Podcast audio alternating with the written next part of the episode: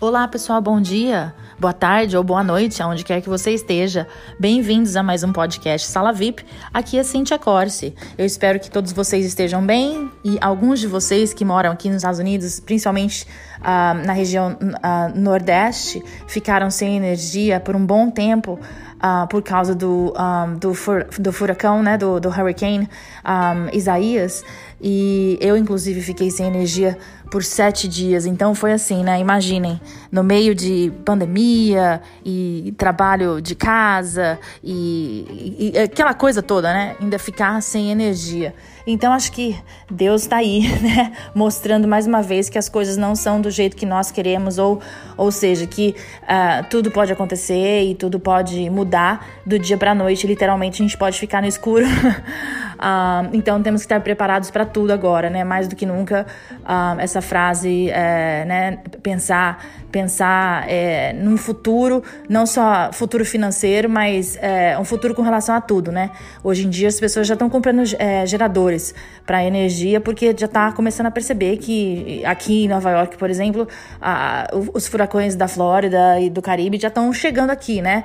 E por mais que não cheguem com a mesma intensidade, Uh, só os ventos já é suficiente para derrubar a árvore em cima de poste e, e fazer com que a nossa energia né, fique a Deus dará.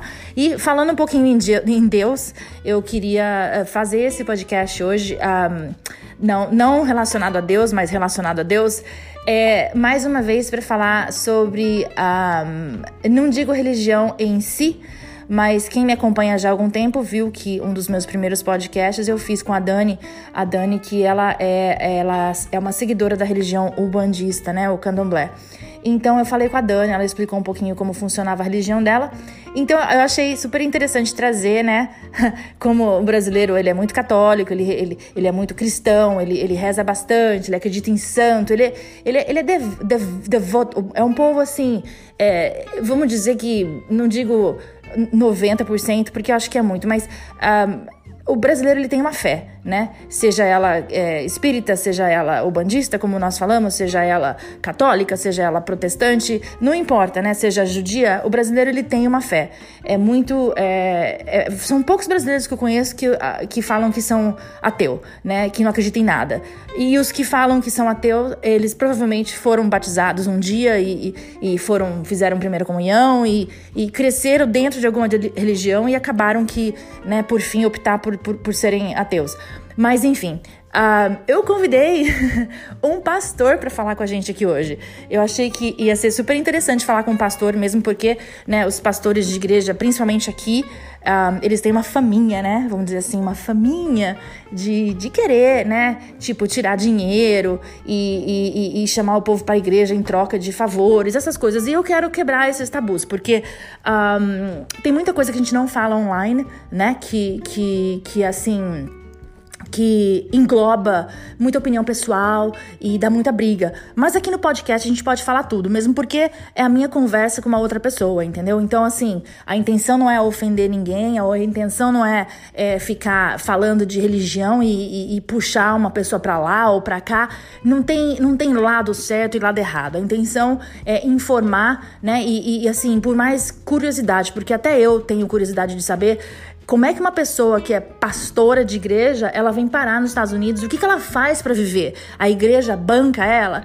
Então, eu espero que vocês gostem do podcast de hoje. Eu fiz o podcast com o pastor Edson. O pastor Edson é um pastor da igreja quadrangular aqui da região de Westchester, onde eu moro, e eu não pertenço à igreja dele, aliás, não pertenço a igreja nenhuma, mas porque eu tenho bastante contato com ele e eu conheço uh, mais assim, vou dizer assim, uh, de tanto falar, né, através da, de, de, Facebook e de social media, eu acabei convidando ele para falar com a gente e ele topou. Eu espero que vocês curtam o podcast de hoje. Vamos lá?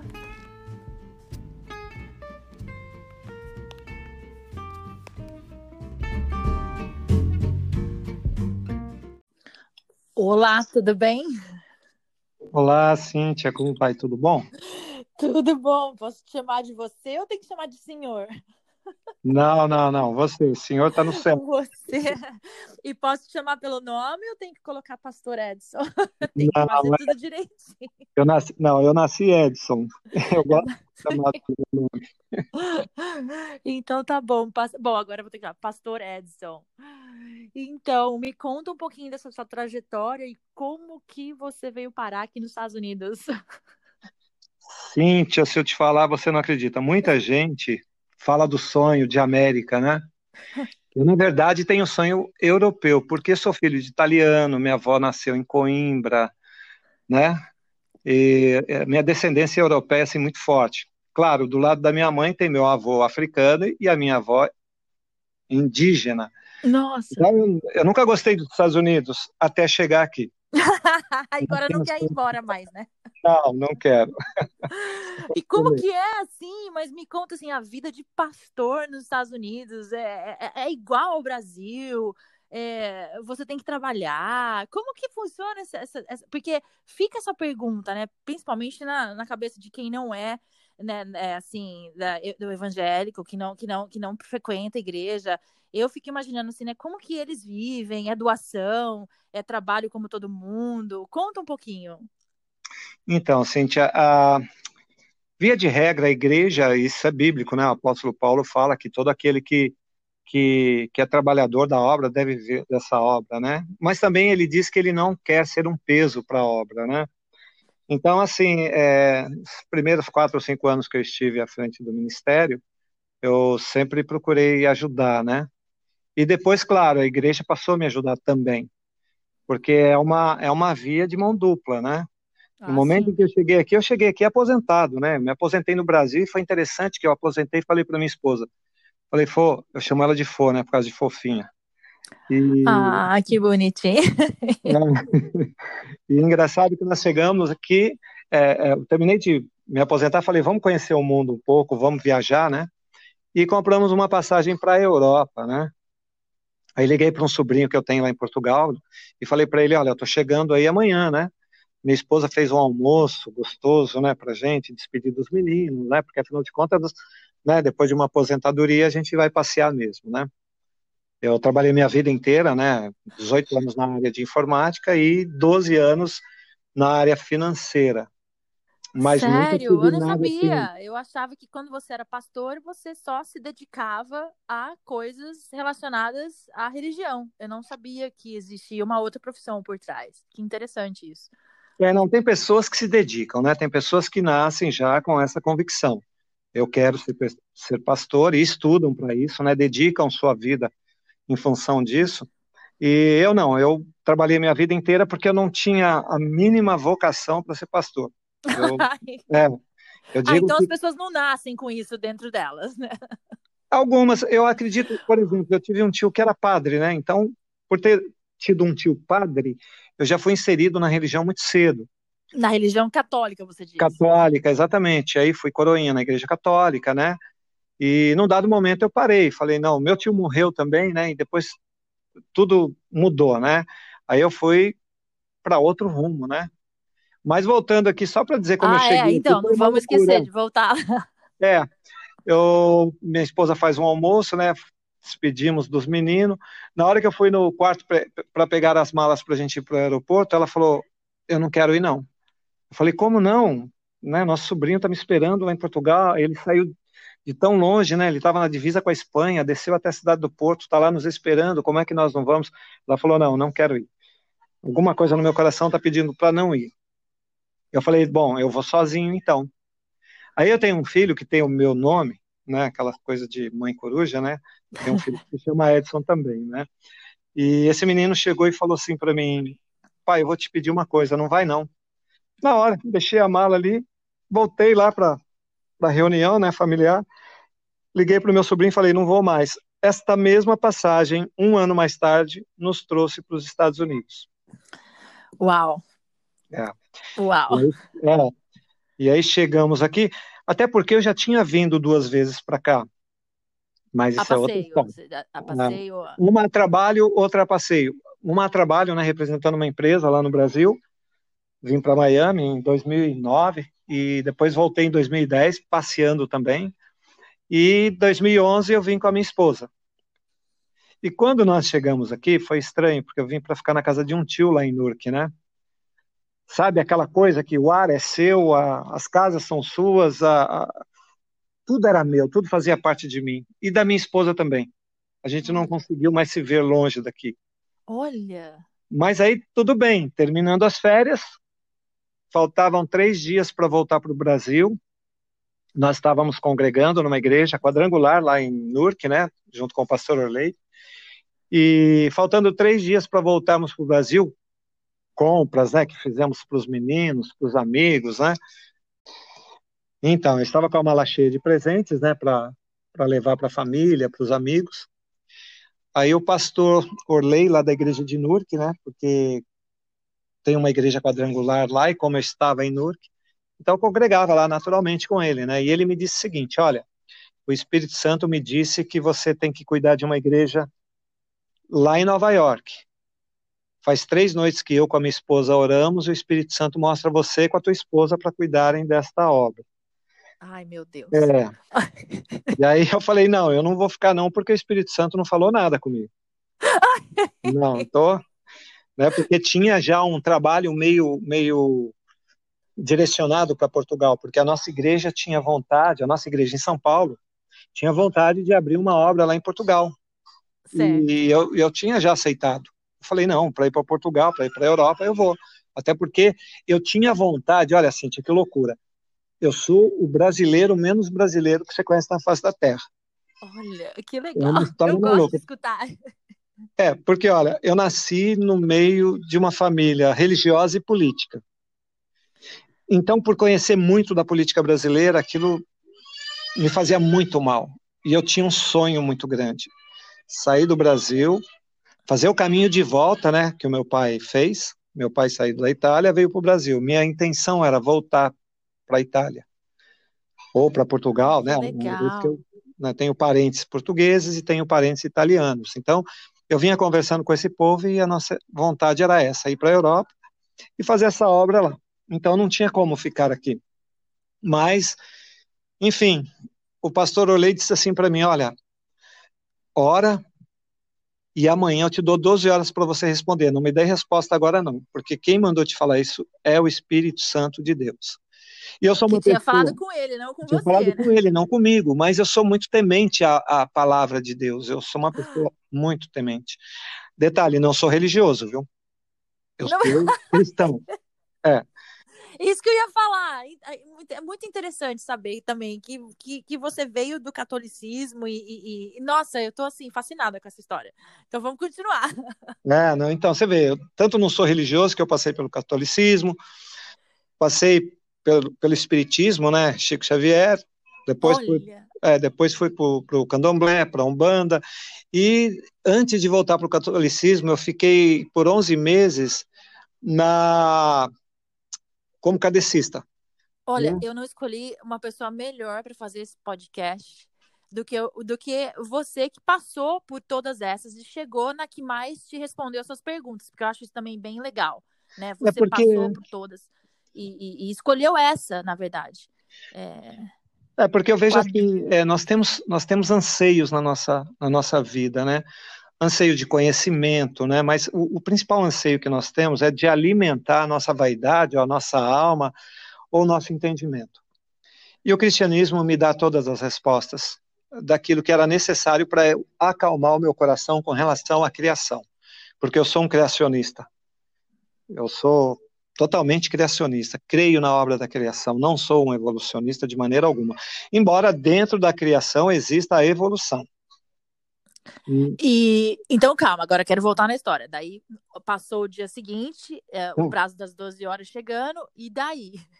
e que por não ser religioso, é, é, por não ser religioso, eu disse para o pastor Olei, ele falou para mim, ora, né, fala com Deus, eu, eu respondi para ele o seguinte, olha, eu não preciso de oração para esse tipo de coisa. Aliás, a minha relação com Deus não necessita de oração para confirmar nada daquilo que eu necessito fazer. Porque Jesus Cristo já deixou o ID pronto para nós. Então eu não sou daquelas pessoas, ah, vou orar para ver se Deus confirma. Não tenho isso comigo. Porque eu sei da responsabilidade que Deus teve comigo, então eu sei da responsabilidade que eu tenho com a obra de Deus, com o reino de Deus aqui na terra. Então, não sou de orar e ficar, não, vou orar para saber se é de Deus ou não. Eu sei que é de Deus porque é responsabilidade. E aí decidi, falei, vou ficar. Foi assim. E aí ficou. E aí fiquei faz oito anos, né, que estamos lá. Não, aí você saiu, aí você saiu de Nova Jersey e veio cair em Nova York e já caiu assim em Mount Vernon. Isso.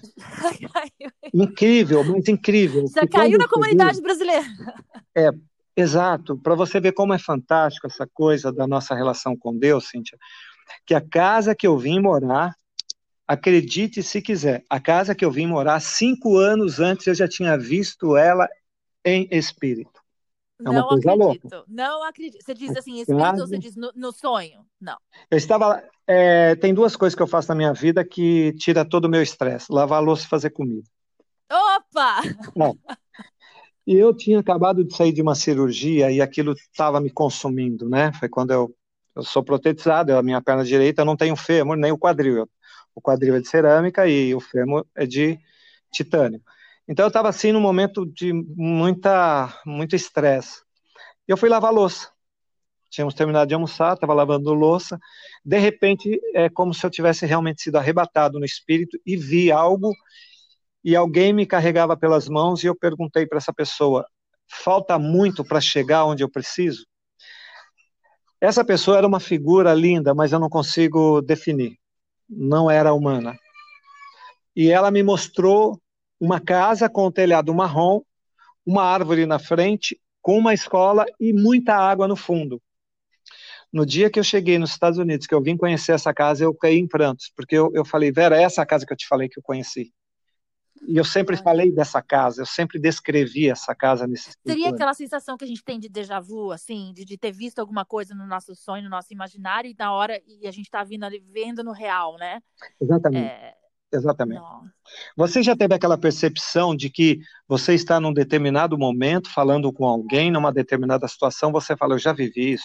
Já, nossa, é. sim, sim, sim, sim.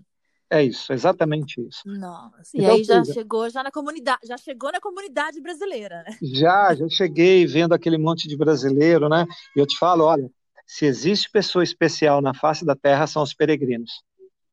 A Nossa, Bíblia fala é, sobre é, isso. E como foi a chegada na comunidade? Assim, já chegou já é, tudo bonitinho, tudo organizadinho, ou chegou na confusão, né? Porque tem pepino também para arrumar, né? É, não, você chega, eu cheguei e fui recepcionado por um grupo de pessoas na igreja, fantásticos. Olha, são pessoas que eu vou carregar para o resto da minha vida, na minha imaginação, no meu coração né, maior parte delas. Quando eu cheguei na igreja, na verdade, é, eles falaram assim, eu perguntei quantos membros tem essa igreja, né? Aí o, o pastor Orley falou, ah, deve ter uns 40, 60 mais ou menos. Aí eu respondi para ele, falei, não, é tranquilo, porque a nossa igreja lá no Brasil é bem maior e dá para levar, né? Eu, é uma igreja pequena, então é tranquilo. Quando nós chegamos, tinham cinco pessoas e depois chegaram mais três, oito. Aí eu perguntava para o pastor que estava indo embora, né? também amo uma pessoa, ele e a família dele são duas paixões da minha vida também, pastor Pedro e a pastora Andréia. E aí ele falou, ah, não, porque tá inverno, né, o pessoal está trabalhando, né, mas, ou então tá, sei lá, tá com medo da neve, sei lá, não me lembro direito a resposta que ele deu, mas foi nesse sentido, de que o povo estava meio escondidinho, né, aí eu fui saber a realidade da igreja, era aquele número de pessoas que, pessoas que estavam ali, mas foram pessoas que, repito, eu vou carregar para o resto da minha vida no coração, que são pessoas que eu amo muito, muito, muito. Nós começamos esse podcast nem falamos da, da sua igreja, é, a igreja, né, para o pessoal que está escutando, é a quadrangular, né? Isso. que aqui nos Estados Unidos chama Foursquare um, Church. É, exatamente, é, é International Church for, Foursquare Gospel. Gospel. Ah, Ai, então é legal. Igreja do Evangelho Quadrangular, né? Que no Brasil hoje é uma das, ela tem a maior representatividade mundial no Brasil, né? No Brasil me parece que hoje ela tem mais de 4 milhões de seguidores só no Brasil, mas ela está hoje em 160 países, né? Ministério muito grande. Mas assim, voltando, né? Eu não tenho essa questão de, ah, eu vou orar, vou falar com Deus, ver se é isso mesmo que Ele quer. Não eu tenho muita responsabilidade com a vida. Deus já me deu essa vida, então eu vou fazer o que tenho que fazer. No seu livre-arbítrio. Claro, claro. Claro, exatamente. É, é, legal isso. Mas assim, né? Você disse que passou por várias religiões e, e depois escolheu essa. Então, esse, esse, esse, esse, esse, esse dom, eu acho que é um dom. Ser pastor é um dom. Isso estava dentro de você? Não. você sempre quis falar em público sobre não. o que você acredita e as suas mensagens ou não? Você não. teve que fazer um curso para falar? Como que funciona ser pastor? Me conta. Olha. E conta para todo mundo também que tem curiosidade de saber, porque eu sei o que é ser padre, porque eu vim da católica. E eu não sei o que é ser pastor. Então, eu vejo isso como uma vocação, um chamado. É, eu vejo muito na Bíblia Deus escolhendo homens, né? Homens, inclusive, despreparados. Nem todos eles eram preparados. O próprio Cristo, quando levanta os discípulos, nenhum deles tinha preparação para nada, né? Cada um fazia uma coisa. Mas eu não tinha a mínima vocação, não tinha a mínima vontade, porém, eu fui funcionário público por algum tempo, trabalhei no Banco do Estado de São Paulo, e eu me lembro que tinha uma psicóloga que trabalhava no banco para atender né, os funcionários estressados, porque bancário é todo ele estressado, né? E um dia ela me chamou na sala dela, ela disse assim, Chapine, é, o que está acontecendo é que as pessoas não vêm mais falar comigo. Antes eu tinha muito mais atendimento do que hoje em dia. Todo mundo que eu pergunto, eles falam: ah, falei com o Chapine, já está tudo resolvido. Então, o meu apelido dentro do Banco do Estado de São Paulo era Padre. Me chamavam de É. Porque eu ouvia todo mundo, eu tinha muita paciência para ouvir. Ah, eu tô rindo, mas eu acho engraçado que era, era padre e agora é pastor. Oi, caiu de novo, que estranho, Oi. né? Não vai cair mais, com fé em Deus. Será que é, será que é Deus mandando alguma mensagem? Não. É telefone que não para, meu Deus do céu. Nossa, é sério. Nossa. Não, então, tava falando que na, no banco te chamavam de padre. Exato. E como eu tô dizendo, né, as pessoas não precisam muitas vezes de ouvir nada, elas só precisam desabafar. Então, eu ouvia as pessoas, elas desabafavam, muitas vezes eu respondia com um abraço só, às vezes até chorava com elas, né? E não falava nada, porque eu não sabia o que falar com 20 anos de idade. Você não tem o que falar, você não é preparado para falar nada para alguém. O que dá sabedoria, o que te dá, o que te dá punch mesmo para você poder dar resposta para o mundo é quando você já viveu muitas coisas. E um jovem de 20 anos não tinha vivido nada. Então, muitas vezes eu apenas ouvia e elas ficavam curadas. Olha. É, o mundo sofre da, né, a, a doença do século é, do momento é a depressão, é muitas vezes a falta de comunicação. Essa questão da internet, por exemplo, a tecnologia afastou muitas pessoas. Então, isso trouxe como resposta a doença da solidão, né? Do despreparo ah, na comunicação. E naquele tempo já havia isso, né? Então, eu vejo que é, essa questão de ser pastor, eu fui, eu fui fisgado, sabe? Lá em Barretos tem um peixe chamado lobó. Eu fui pego como lobó. Então, se você, você não precisa pôr isca, não. Qualquer coisa que você põe lá, ele morde e vem. Então foi meio que encam... foi meio que um encaminhamento sem querer querendo. É, eu, eu, eu penso assim, existem coisas na nossa vida já preparadas por Deus, né? Deus me queria dessa forma. E você vê, eu passei a minha vida inteira estudando, então fui fazer administração e depois nunca fui um administrador, depois fiz ciências contábeis e também nunca fui um contabilista, né?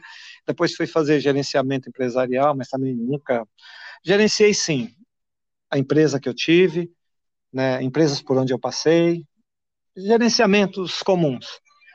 Mas num dado momento eu, eu senti a necessidade de fazer teologia, de estudar alguma coisa voltada à teologia. Então, claro, fui buscar conhecimento. Entendi. Então, então as pessoas, a pessoa, vou dizer, as pessoas, vou generalizar. Quem é pastor precisa passar por uma escola de teologia, precisa. seja ela. É, existe isso ou não?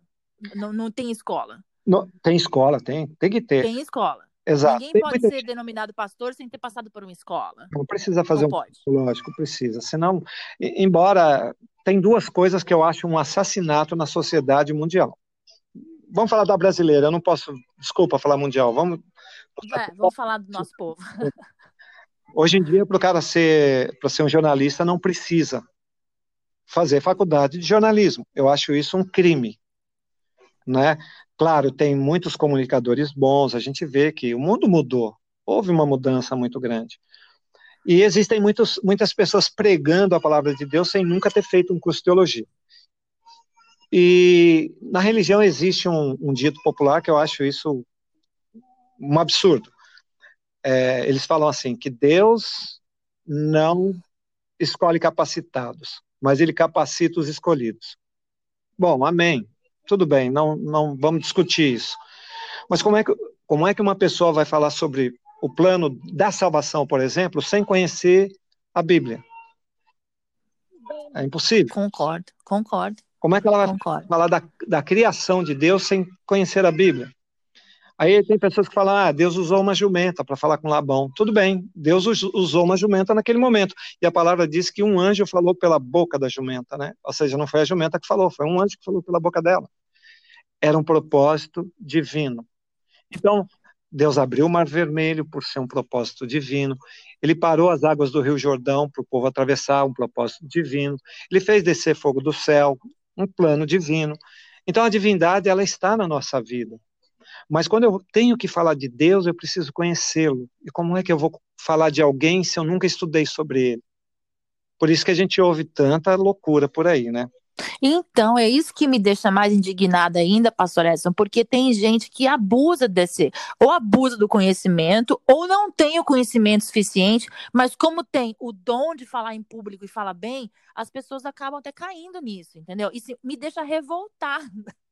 Então, então, escutando você falar que, que sim, que, que há necessidade de conhecimento, que há necessidade de estudo, assim como todo né, o médico tem que passar por faculdade de medicina, claro. não pode chegar operando. Claro. Então, é justo que o pastor passe por uma, uma escola de teologia, seja ela onde for, seja ela qual for, e não é bem assim que acontece, né? Então, para você ver, eu quando era coroinha, isso acontecia, a gente era obrigado a ler um texto bíblico por dia, era obrigado. Eu era um menino, a Bíblia fala: ensina o caminho que seu filho deve andar, para que quando ele crescer, ele jamais se desvie dele. Então a Igreja Católica, naquele momento, preparava o quê? Os futuros seminaristas. Porque havia uma necessidade de conhecimento. Não era por simplesmente, ah, coroinha porque ah, eu canto no coral, então por isso que se dá a palavra coroinha, né? Então, é, depois mais tarde veio buscar um outro termo, né, que são os acólitos, que são pessoas já preparadas para ajudar na diaconia dentro da Igreja Católica, né? E eu vejo que tem muitos pastores que pregam, pregam divinamente bem, são usados pela ação do Espírito Santo por um momento, porque Deus quer falar com alguém. Então, ali se, né, se processa cura, libertação, mas para dar uma continuidade nesse ensinamento, há que se ter conhecimento. É, Senão é loucura. Sem dúvida nenhuma. Agora, a, a pergunta que não quer calar, né? Sim. por você ser pastor.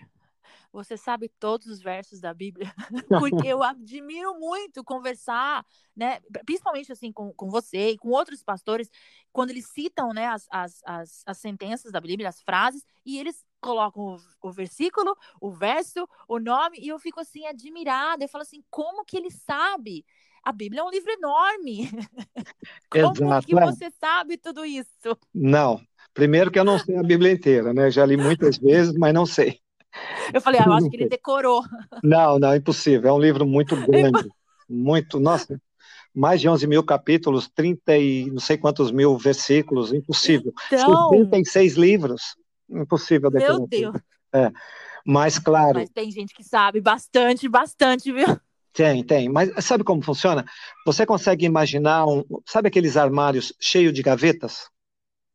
Sim. Uma cômoda cheia de gavetas. Então, numa gaveta você guarda meia, na outra você guarda lenço, na outra você guarda joias, na outra você guarda as, as peças íntimas, nas outras você. Enfim, cada gaveta tem lá a sua coisa. Isso acontece, tá? Por exemplo, eu estou conversando com você agora. Se você me fala uma frase, eu vou me lembrar, puxa, eu li isso na Bíblia. Então, a minha mente é como se fosse um gaveteiro né? Entendi. Várias gavetas onde tem tudo lá. E na hora necessária o Espírito Santo usa. Mas dizer para mim, olha, fala aí uma. Me fala o que está escrito em 2 Crônicas, capítulo 1, versículo 4. Não sei. Ah, Não então, sei. então é porque também você lê bastante e está constantemente lendo e, e, e, você também capta essas coisas, né? Eu acho que também tem muito disso. Sim, querer. Me é fala aí o Evangelho de Ruth. Não, aí uh, me arrebenta Eu vou me arrebentar. Tô brincando. Me arrebenta. Tô brincando, vou fazer uma coisa dessa. Não, qualquer passagem. Eu tenho, olha, tem uma passagem que essa jamais eu esquecerei, jamais. Por dois acontecimentos únicos, né? Primeiro, eu me converti, eu me lembro que foi ter um, um a inauguração de uma igreja da Assembleia de Deus, onde o Silas Malafaia iria pregar. O Silas Malafaia é um nome conhecido no mundo inteiro, né? E um amigo chegou para mim e falou assim: Olha, consegui um ingresso para a gente assistir. Eram 1.600 cadeiras, né? E eu consegui, na última hora, os últimos três. E eu falei: Não, eu não vou, não. Você pode passar o meu para outro, porque eu não, eu não vou. Não, mas é o Silas Malafaia, não me importa. Eu quero ouvir Deus. Tem um pernambucano que prega ali na esquina, numa igrejinha que vão quatro pessoas, tem quatro senhorinhas lá que elas cantam mal pra caramba. Mas quando elas cantam, parece que o céu desce, né? Eu falei, vou lá para ouvir esse, esse pastor falar. Na hora que ele falou para mim, Provérbios capítulo 3, versículos 5 e 6, eu dei um glória a Deus sem saber o que vinha. Eu dei glória a Deus. Foi, foram os versículos da minha conversão que fala assim, olha, é, capítulo 3, né, versículo 5 de Provérbios, fala, confia no Senhor teu Deus de todo o teu coração e não te apoies no teu próprio entendimento. Versículo 6, reconheça-o em todos os seus caminhos e ele endireitará as suas veredas. Nunca mais vou esquecer isso. Ah, então... Porque foram é, é... passagens da minha conversão. Então essa eu vou até debaixo d'água eu, eu, recito esses versos, né? Mas dizer que eu conheço, e, não, não conheço. E, e, que, assim, de curiosidade, quem que denomina um pastor? Existe um, um, um, um, pessoas que denominam um pastor? Ou como que seria assim? Quem te denominou pastor dentro da sua congregação? É, eu, eu creio nisso, tá? Eu estou no meu momento de pastoreio, embora não seja um pastor, pastor é Cristo, né? Mas eu estou nesse momento creio que pela vontade de Deus, por tudo que a gente enfrenta, né, para ser um pastor. Porque não é fácil. Não, eu imagino. Existe, é, existe, por exemplo, eu fazendo parte de uma congregação, onde existe o pastor titular, né, e dentro da quadrangular funciona assim: nós somos obrigados a estudar é, doutrinas é, espirituais, né, é, doutrinas de conhecimento da história da igreja, é, conhecer os livros da Bíblia. E depois de um longo tempo de estudo, que no meu caso, para ser pastor na quadrangular, eu passei, já sendo, né, já tendo feito curso teológico, eu tive que passar por um estudo de dois anos e meio, muito, muito aprofundados dentro da denominação. Depois disso, eu sou sabatinado por seis pastores já anciãos, pessoas já idôneas, e dentro disso eles me fazem perguntas de todo de todo cunho, né? Cunho de conhecimento da denominação, conhecimento bíblico, é, conhecimentos de dons, de manifestação de dons espirituais, enfim, é uma sabatina. Então não é tão fácil assim, não é uma coisa tão fácil. Ah, eu vou, eu, eu vou ali passar. É uma coisa requer estudo, muito requer prática. Muito ah. estudo, muita prática, muito conhecimento. Isso para fazer o caminho certo, tá? Isso é o Sim, isso que eu tô falando. Não é para qualquer um. Não é para qualquer um. Não, pelo menos não deveria, mas, enfim, a quadrangular exige muito. Não é qualquer pessoa que vai ser pastor segundo né, os critérios da quadrangular americana. Tá? Não Sim. de quadrangular brasileira, nem as outras no mundo, não. Mas a certo. americana exige muito, muito, muito conhecimento. Agora, voltando a falar da comunidade brasileira especificamente, porque você se encontra aqui. Você, como pastor, você ah, ajuda até certo ponto, mas eu imagino as pessoas que chegam para você com problemas, problemas, é, é, questões relacionadas a médico, psicólogo. Como que você resolve os problemas que estão fora do alcance da igreja? Porque, sim, a gente tem fé, as pessoas têm fé, mas acho que nem tudo também né, é curado pela igreja pela fé. Ou, ou eu estou errada? Olha, eu, eu falo que quando a gente se pauta uh, absolutamente na fé, a gente se torna até um pouco assim inocente. Porque eu acho que a religião só é um filtro, né? Ela precisa ser um filtro, né? É uma via de sentido lógico na nossa vida. Ela precisa ser. E sendo essa via de sentido lógico, ela precisa também é, exercer dentro desse ministério é, uma, uma certa cautela. Por exemplo, algum tempo atrás, logo que eu cheguei aqui, eu passei por um momento assim muito difícil. Nós estávamos num, tínhamos saído da igreja lá de Newark, né, lá em New Jersey, e paramos para fazer um lanche. E uma das pessoas que estavam conosco, um, um menino de 13 anos, começou a passar muito mal. E na hora meu filho falou: pai, ele está ficando todo vermelho. Aí eu olhei para a mãe dele e falei: vamos agora, vamos correr para o médico. Ela falou: não, não, o senhor é pastor, o senhor ora, ele fica bom. Eu falei: de maneira alguma, vamos correr para o médico. É necessário ir para o médico. E, enfim, ela, graças a Deus, ela ouviu, né? E uma pessoa que estava conosco, ela veio me trazer para casa e uma outra pessoa foi levar ela com o irmão dela, foram levá-lo para o médico. E o médico disse: olha, se demorasse 30 segundos, ele estava morto, porque Nossa. ele teve três, três ou quatro paradas cardíacas no caminho, eles tiveram que realmente é, fazer o processo de, de, ressuscitação, né? Porque teve parada. Então, se eu fico ali, ah, vamos orar esperar em Deus, com certeza hoje eu teria uma morte nas minhas mãos. E eu não teria. Olha. E não foi falta de fé, não, tá? Foi prudência. Porque tem Sim, isso que eu estava falando. Até que ponto, né? As pessoas elas falam, ok, eu vou, eu vou, eu vou falar com o pastor Edson porque ele vai me ajudar, e até que ponto você fala, não, eu agora não está mais ao meu alcance, porque tem isso também, né? As pessoas esperam tanto de um pastor, de um líder religioso, até mesmo de mim. Eu tenho um grupo no Facebook, e às vezes eu me vejo assim como psicóloga, eu falo, meu Deus do céu, como que a gente ajuda essas pessoas, né? Então, é, fica esse peso nas nossas costas, eu acho que às vezes. Não por mal, mas por, por, por a gente estar tá, tá ali, né, falando com as pessoas e, e, e sem, e, e, tendo o dom, vamos dizer, da palavra, né? É porque o que eu não posso é dizer que a minha fé, a minha fé não pode me colocar sob uma ilusão, ou seja, debaixo de uma ilusão, de que Deus vai fazer tudo, até porque eu não mando em Deus. É o contrário, é Ele quem manda em mim. Então eu tenho que, no mínimo, ser prudente. Já aconteceram coisas de nós orarmos Olha, eu já vi cego ser curado, cego de nascença. Eu vi. Ninguém me falou, eu estava presente. Quando vi, era uma vizinha minha. Tá? Nós estávamos, naquela época, eu tinha seis anos de idade e nunca mais esqueci disso. A quadrangular, quando chegou no Brasil, eles armavam uma tenda assim, como se parecesse um circo, né? Então eu falei para minha mãe, mãe, vai ter um circo aqui, olha que legal. E tinha um, um, um, campo de futebol, aqueles campos de várzea, né? Em frente à nossa casa. E começou a montar aquele negócio todo. Eu falei, bacana, um circo. Quando eu fui ver, era um negócio chamado Tenda da Fé, que era quadrangular, né? Eles chamavam a quadrangular de Tenda da Fé naquela época. E a nossa vizinha, ela cantava para a gente toda noite. E eu perguntava para minha mãe, por que, que ela usa óculos escuros à noite, mãe, se não está fazendo sol? Minha mãe, fica quieto, menino. E num dia minha mãe falou, ela é cega, para de perguntar isso porque ela é cega, ela não enxerga. Por isso que ela tem, ela usa aqueles óculos lá. E na inauguração, logo na inauguração dessa tenda da fé, ela foi cantar lá. Porque ela cantava muito bem, o marido dela tocava e ela tinha uma voz muito linda, né? E de repente ela começou a gritar, gritar, foi um alvoroço na igreja, que loucura aquilo, né? Na tenda da fé, aquela coisa doida. E essa mulher voltou a enxergar aquela noite. E foi fantástico para mim ter essa, essa, essa convivência, essa relação, perdão, esse momento foi mágico, porque ali eu conheci o que era o poder de Deus, com seis anos de idade. Mas já via aleijado andar, né? Aqui mesmo, Sim, né? Existem também na, nas outras religiões, né, na, na kardecista, na espírita, as, as curas espirituais também, que a, claro. gente, a gente vê. É, claro.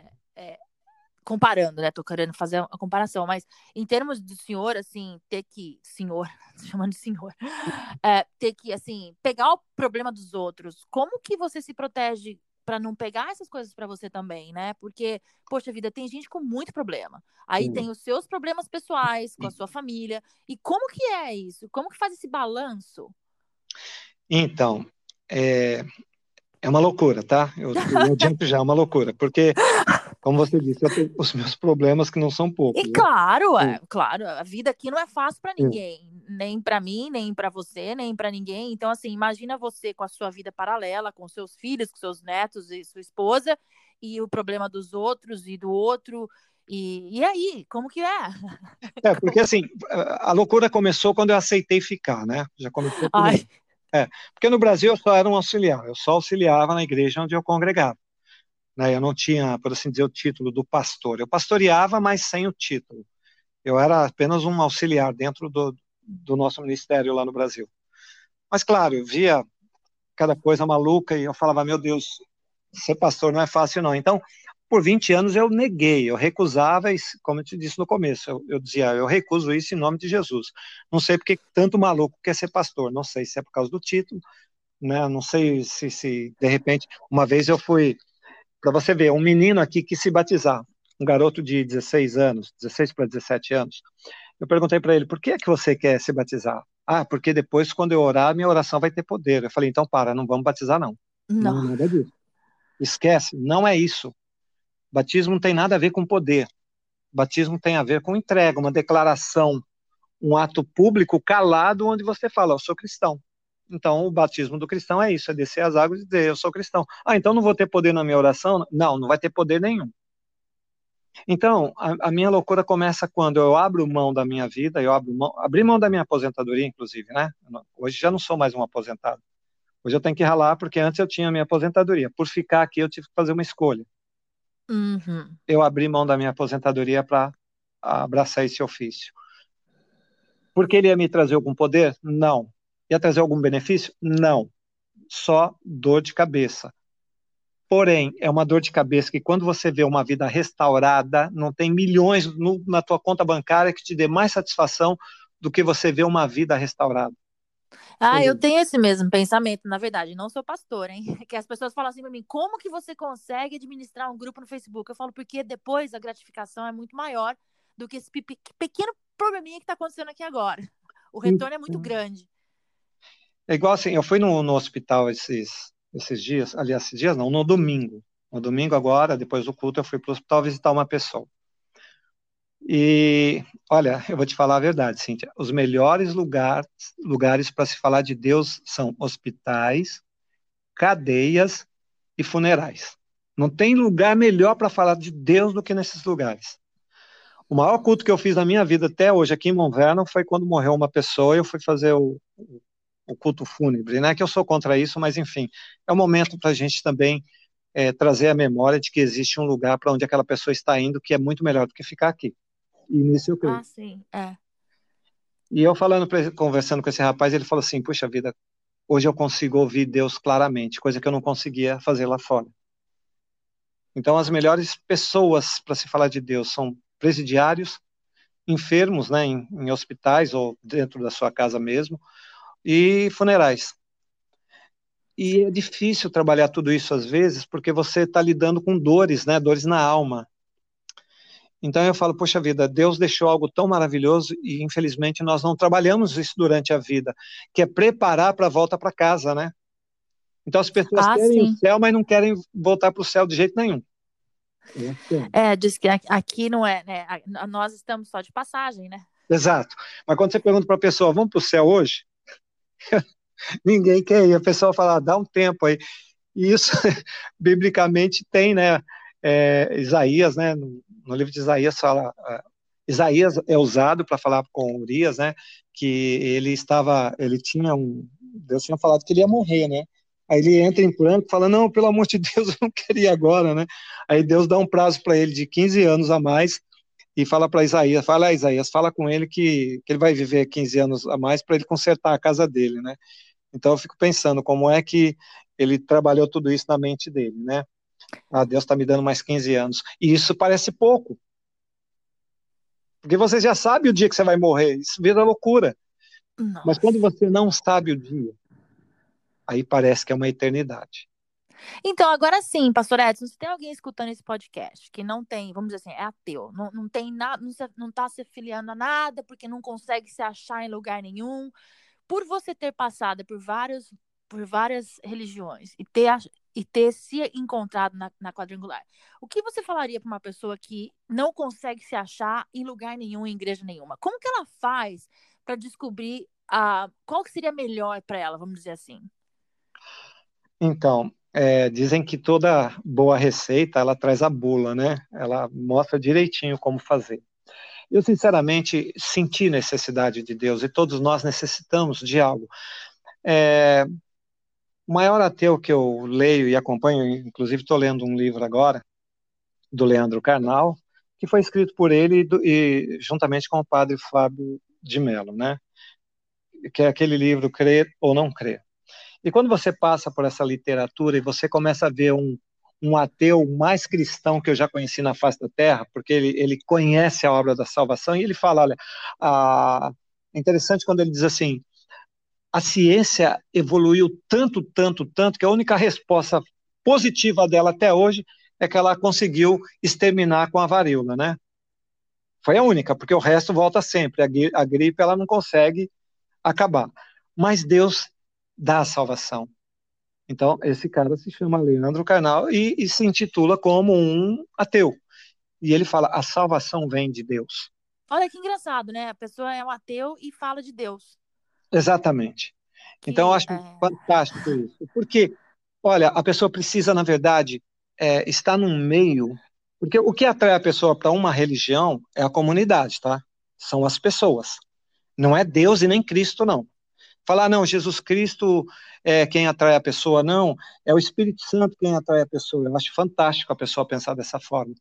Porém, o que faz eu gostar do lugar onde eu estou ouvindo de Deus ou ouvindo de qualquer outra divindade são as pessoas que fazem parte daquela comunidade. Se eu sou evangélico hoje, me tornei cristão, foi porque um dia, aos 20 anos de idade, eu, uma pessoa drogada, gostava de tudo que é tipo de droga que você possa imaginar. Quem? Eu, eu Edson. Não acredito. Dos 16 Olha. aos 22. Fui um, um viciado em droga, gostava mesmo, consumia todos os dias. Mas aos 20 anos de idade, eu conheci uma pessoa que me disse uma frase no meio da rua. Eu morava em São Paulo, né? Só nasci em Barretos, mas sou paulistano, porque meus pais viviam lá, eu só, ia, só fui para Barretos para nascer mesmo. Mas ali na Lapa, uma pessoa me encontrou e disse: Olha, Jesus Cristo tem algo melhor para você do que isso que você está se dando. Aí eu pensei: Bom, mulher quer me chavecar. Pensei, né? Na minha mente, assim, impura, pensei: Ah, tá querendo me chavecar? Dá licença. É, até porque eu me achava, viu? Vou te contar um segredo, eu me achava. É. Ah, será que esse podcast vai chegar em Barretos? Ah, deve chegar. Será que alguém vai falar assim, é verdade, ele se achava mesmo? Achava mesmo, você não tem ideia como era mentira. Pensa num cara Vou fazer esse podcast chegar lá em Barretos agora. Vai. Mas ali na Lapa, essa mulher me disse, e me entregou um panfletinho da Igreja Quadrangular, que é aquela antiga tenda da fé. Então, minha vida com a quadrangular teve já envolvida desde os meus seis anos de idade, embora eu tenha sido coroinha até os 12. Mas olha só, eu fiquei intrigado com aquilo. Jesus tem algo melhor para me dar do que aquilo que eu estou me dando? Incrível, né? Mas eu olhei para aquele panfleto, né? E fui na igreja no domingo. Quando eu cheguei, eu fui tão, tão bem recebido, tão, me deram um abraço tão gostoso, sabe? Uma coisa tão boa, que eu chegava lá drogado. Você ter uma ideia, eu me converti aos 20 anos, mas consumi droga até os 22. Eu cheguei ali, muitas vezes drogado, e os caras né, me abraçavam, o pastor me abraçava, né? Não, tudo é possível, fica tranquilo, né? Não é do jeito que você está chegando que vai mudar alguma coisa, mas é quem você está buscando que vai mudar alguma coisa na tua vida. E as pessoas não me condenavam pelo fato de eu chegar lá maluco às vezes, né? Não, ao contrário, elas me abraçavam, elas tinham carinho por mim. Então, o que me fez, sabe, é, me tornar um cristão, e eu posso dizer genuíno, tá? Foi o fato de eu ter sido abraçado por uma comunidade cristã. Se fosse uma outra comunidade qualquer, com certeza estaria fiel até hoje, porque eu fui muito bem recebido e me tirou do, de um mundo, aliás, do submundo, né, das drogas, porque talvez eu não estivesse vivo hoje, mas para estarmos, inclusive, aqui nesse momento. Porque, então, a pessoa que não sabe para onde ir, assim, que está, né, não sabe que, que igreja entrar, ela, então, assim, de acordo com o que você está falando agora, e é onde ela se sente mais confortável. É onde ela é bem recebida. E, é. bem recebida. e ela só vai se sentir bem confortável se ela for bem recebida. Porque se não for, olha, não adianta você chegar num palácio. Se você não for rece bem recebido, você não volta. Você pode chegar na casa mais humilde da sua existência, algo que você nunca tenha passado.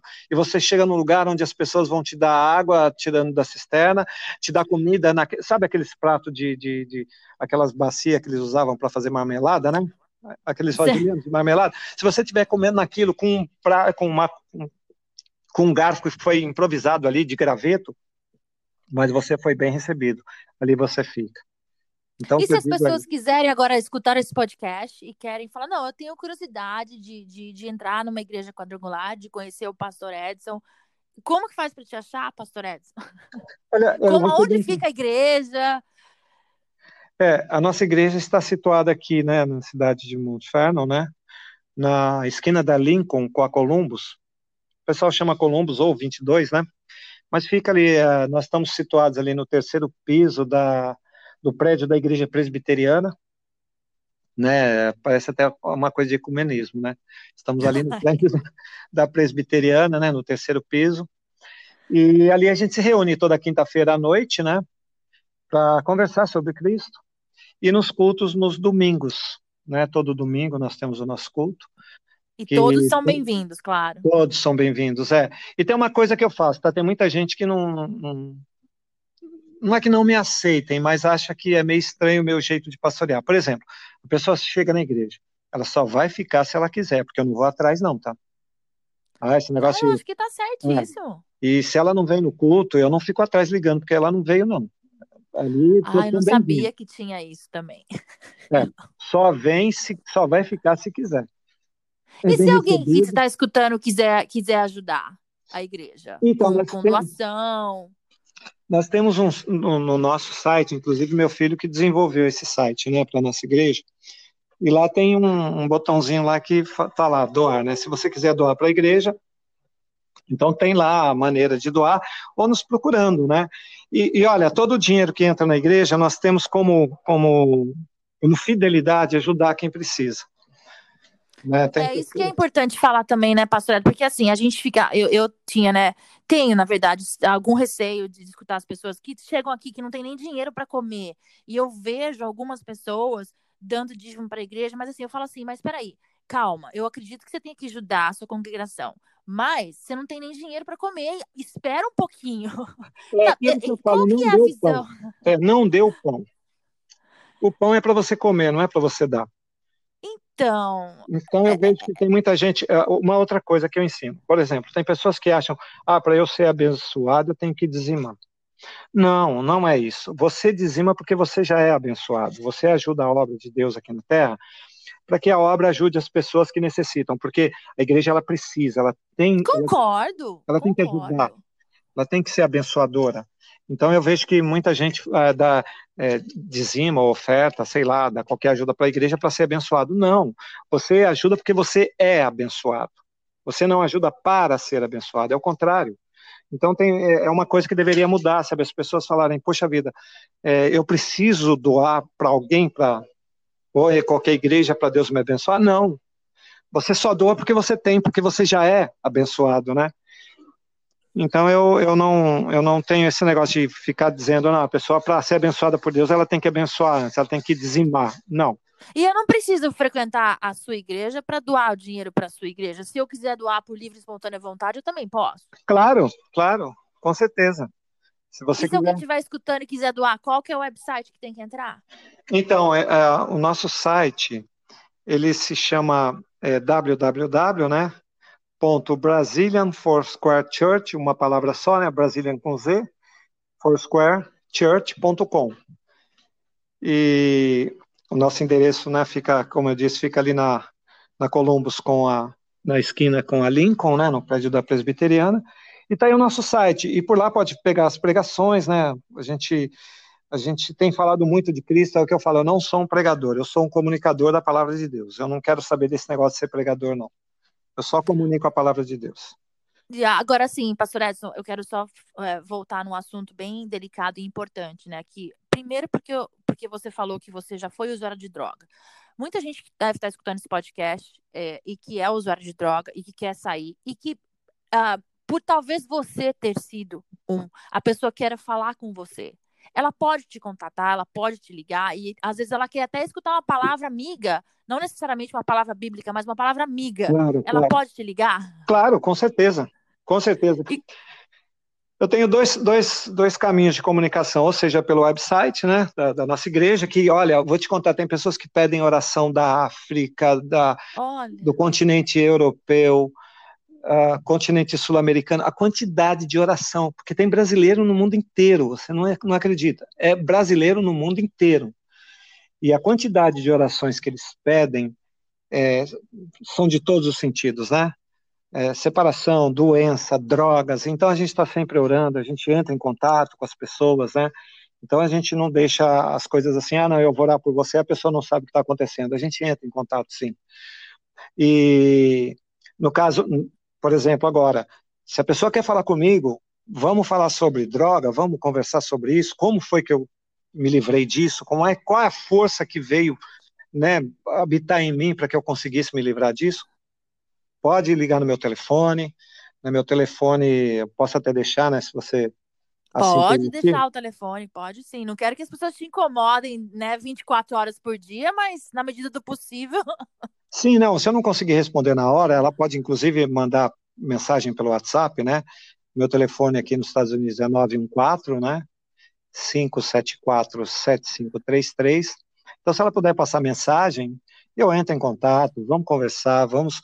Porque, na verdade, assim, Deus colocou a gente aqui nesse mundo perfeitamente, era tudo perfeito. A gente é que desandou. Né? Eu, eu também acho que é, é, uma, é, perfeito mesmo. Eu acho que a gente é, a gente estraga. É, a gente que estraga tudo. Então eu, eu vejo que aqueles que foram um dia estragados e foram renovados, eles tiveram um caminho. Então eu quero então... participar, eu quero falar disso com as pessoas. Eu tenho certeza que, como já foi, já aconteceu isso, muita gente se libertar das drogas por ouvir meu testemunho, né? Então eu creio que isso vai continuar acontecendo. E qual que é o telefone então? 914 574 7533. Tá, joia. Agora sim, pastor Edson, para finalizar esse podcast com chave de ouro, para os imigrantes que estão aqui e os que pensam em vir, uma palavra do pastor Edson. Amém. Para essas pessoas. Amém. Eu costumo dizer o seguinte, que é, o crer né, em Deus tem que ser algo de todo o coração. E a palavra, conforme, é aquele versículo que eu citei, né, do, da minha conversão, né? Confiar em Deus de todo o teu coração, sabe? Entregar realmente a sua vida para Ele, deixa Ele ser o condutor. Eu costumo dizer que nós temos a mania de entrar no ônibus, você paga a passagem para ser o passageiro e fica sentado quietinho ali. Mas quando se trata da nossa vida, nós entramos dentro desse mesmo ônibus, onde o condutor é Deus, só que a gente que quer dirigir. Então vamos deixar Deus dirigir, vamos acalmar o coração. Eu sempre digo assim, é, se a pessoa tiver a mente calma, né, o coração tranquilo, todas as coisas acontecem de uma maneira que venha satisfazê-la. Então é apenas isso, sabe? Deixar essas loucuras de, é, como eu disse lá atrás, né? Ah, vai orar para saber se é de Deus. É de Deus, ele te colocou aqui na terra, então é de Deus. Faça o melhor. Faça sempre o melhor para receber respostas da maneira positiva. Eu sempre falo assim, tem um ditado na igreja que eu deixo para as pessoas o primeiro beneficiário do bem, de todo o bem que eu faço, sou eu mesmo. Mas também o primeiro beneficiário de todo o mal que eu faço sou eu mesmo. Então, eu quero ser beneficiário do quê? Do bem, claro. Então, vamos fazer o bem, porque o primeiro beneficiário de todo o bem que é promovido na terra através da minha vida sou eu mesmo. E parar com esse orgulho, sabe? Não vou falar da minha vida para ninguém, porque as pessoas vão é, são invejosas, elas vão estar falando, é, levando meu problema adiante. Não, olha, escolhe uma pessoa de confiança mesmo, se abra, né? Porque Deus fala, é melhor que sejam dois do que um, porque se um cair, o outro levanta, né?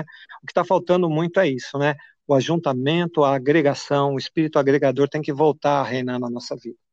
Tá certo. Agora sim, né, pastor Edson? As pessoas também, esse podcast está indo para o Brasil e eu acho que tem muita gente naquela situação que eu vivi, e eu aposto que você viveu, de assim, é, vou para os Estados Unidos, não vou para os Estados Unidos, é a melhor opção, não é a melhor opção? O que, que Deus vai me falar? Assim, é uma decisão difícil, não é fácil você morar em outro país, né? Assim, você deixa muita coisa para trás, né? É, é, uma coisa assim, é uma é um quarto escuro, vamos dizer. Você não sabe o que esperar, né? Exato. Então, assim, que as decisões sejam eh, divinas, mas a gente tem que ter o pé no chão, né? Sim. Cíntia, onde quer que a pessoa esteja, a decisão que ela tomar, ela não pode esquecer uma coisa, que ela vai ter que trabalhar muito. Sabe, muitas vezes as pessoas falam, ah, vou para os Estados Unidos que minha vida vai melhorar. Se chegar aqui e não trabalhar duro, do jeito que todo mundo trabalha, não vai melhorar mesmo. Né? Então não importa onde você esteja. Eu acho que a principal ferramenta que nós temos, que se chama responsabilidade, é isso, é colocar adiante aquilo que Deus colocou para nós. O trabalho. onde nós estivermos trabalhando, trabalhando duro. É, tem gente que não quer ser pedreiro no Brasil porque acha vergonhoso. Chega aqui e vai trabalhar na construção civil. Eu vi muito isso no Brasil. Então, venha, tome decisões. Não é, e não fica naquela coisa, ah, se for de Deus vai dar certo. Não, eu também não penso assim. Eu faço. Se der certo, é porque Deus vai continuar me conduzindo. Se deu errado, é porque Ele quer que, fique, que eu fique onde eu, onde eu estou. Então é simples assim.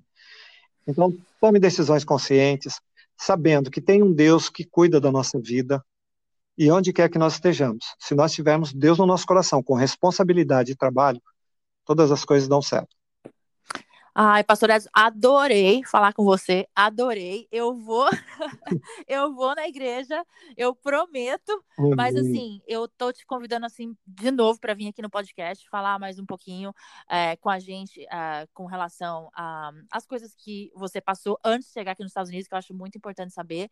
E estou muito feliz de ter falado com você aqui e realmente te espero na próxima. Muito obrigada por ter dedicado o seu tempo, que eu sei que deve ser super corrido, para poder falar comigo aqui. Amém. Eu que agradeço muito, Cíntia. E olha, parabenizar mais uma vez o teu canal, que é um canal que se preocupa com as pessoas.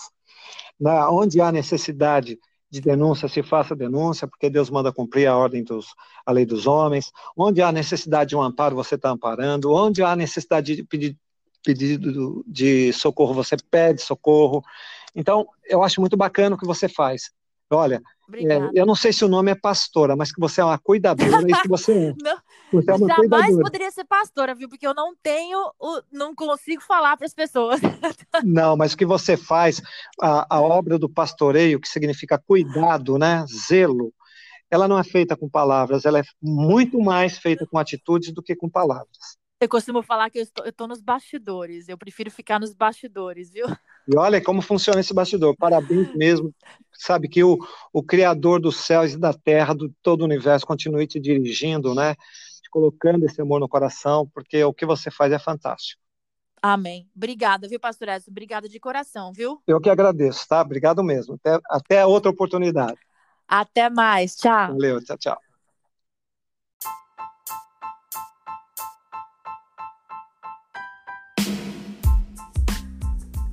E se você gostou desse episódio do Sala VIP de hoje, compartilhe nas suas redes sociais para pergunta, informações e se você deseja conversar comigo ou até mesmo anunciar, envie um e-mail para brzinwes@gmail.com. Ah, e não se esqueça de seguir a nossa página no Facebook, Brazilians in Worcester. Até mais!